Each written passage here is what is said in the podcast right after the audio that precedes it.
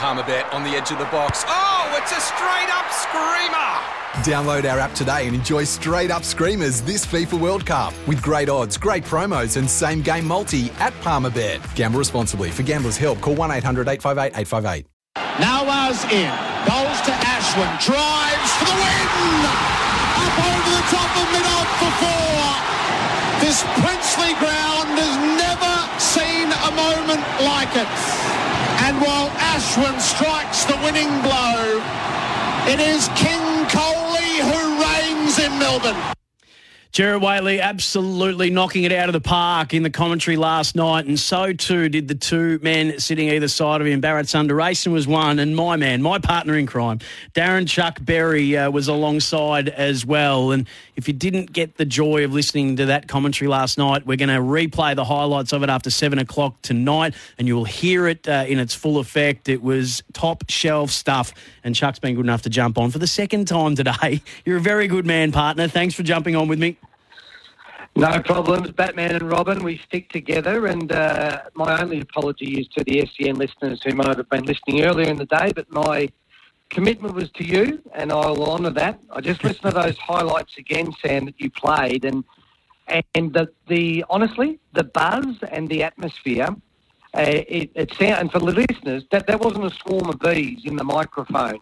That was ninety thousand Indian and Pakistan supporters you could have been in Karachi. You could have been in Mumbai. I don't say it lightly, Sam, and I wrote it on my Twitter. It's the most amazing sporting event I've witnessed live in my lifetime. It surpassed anything. IPL, grand finals in Mumbai with 90,000 and with a role to play alongside my great mate Shane Warne when we won the title. That was huge. But it, it actually paled into insignificance even Jared, who's called Melbourne Cups, Cox Plates, Olympic Games, he looked at me after the game. We shook hands and he said, that was amazing. Yeah, and and you guys captured it so brilliantly. The how do you describe the noise, the crowd, the atmosphere? How he said that it, it, it blew the grand final uh, away. The grand oh. final had nothing on last night. Now, I know people have been talking about it all day, Sam, but really, people driving home from work, you actually, it was one of those, and I hate, I know you hate this, you had to be there. Yeah, oh I'm because, that I wasn't. Well, sorry, partner. But the roar that came through, whether it was television or through the SEN microphones, the best way to describe it is like the biggest swarm of bees in the microphone. It was actually hard to hear Jared call and I'm a pretty loud person. At times, Jared had to, we had to really listen and watch each other because it was deafening. The G was rocking, and a, a, a privilege to be there. And the 90,000 that were there, it's something that will live with them forever. On top of that, the game was astronomical, and the finale, well, I referred to it as the circus, but it was Cirque du Soleil. It was the special characters. It was the extra special skills. It wasn't just the Silver Brothers circus. It was Cirque du Soleil last night.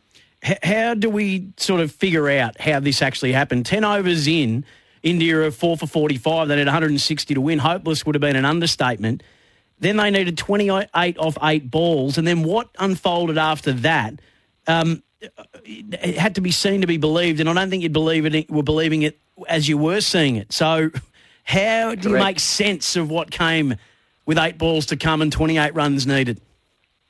People need to maybe listen to the replay or the highlights replay that that's coming. I think on SEN Fanatic, uh, or it might even be on SEN eleven sixteen tonight. Yeah, it will be seven o'clock.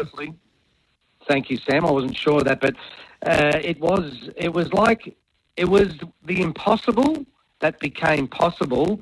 And I think the real turning point was the last two balls of the penultimate over when Virat Kohli was facing Haris Rauf, who was bowling thunderbolts. And he smashed one into the wicket, and it was probably about belly button to chest high.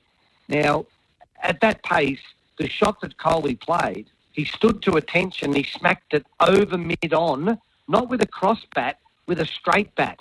It's one of the, not many people in the world could do that. And we were just blown away. The next ball was a similar ball. He stood still, balanced, no reverse sweeps or lap sweeps or you know upside down, back to front tricks. He stood there, swung the bat through the ball, got it out of the middle, but he lifted his bottom hand and went over fine leg for six. All of a sudden, they needed 16 off the last, and Nawaz was under extreme pressure. You don't like to see anyone melt down, but the Pakistan captain, Babar Azam, and the bowler, and sadly, it always gets focused on the last over. There was other errors, but the last over, it had to be seen to be believed. Two wides, a full toss that went for six and got dropped. That was called a no ball. The, the Kohli then gets bowled. If you haven't seen it or you haven't heard it, Kohli gets bowled off the free hit, and something that's been debated. It ricocheted off the stumps. He's out bowled, but no, he's not out. It's a free hit. It goes to third man. Pakistan forgot to chase the ball. They run three runs. You could not script it. You know, Spielberg couldn't have written this. No. It was, mate, it was. I know I'm excited. I'm still like 24 hours. I still can't believe what I witnessed. No, people would have thought that that was just a bridge too far. That you, you, you, you no, no one's going to believe that if you've got ten runs scored off actually technically zero balls, uh, runs taken off a free hit that were bowled, a stumping of, of Dinesh Karthik, which we're still trying to figure out is a stumping or a run out because he took it in front of the stumps, and everything that went on and how it went on, in the manner at which it went on, in front of the people that it did, in the place that it did. We go, no, no, that's too far fetched. That's too far fetched. We don't believe you. And it, yet we lived it and you got to be there for it. Um, extraordinary. Just before I let you go, we've only got a couple of minutes. The Aussies. Yes. So the Aussies only played Yeah. the lineup they rolled out on Saturday night once in the build up to the tournament. It was about three games prior. and It was in an England game that they lost, and then they were obliterated by a very settled Kiwi lineup. What did you make of it? You know what I made of it because you and I did all the build up, and uh, and again, you know, and I think our loyal listeners know this is not a reactive call from me. I said it when we were doing the build up.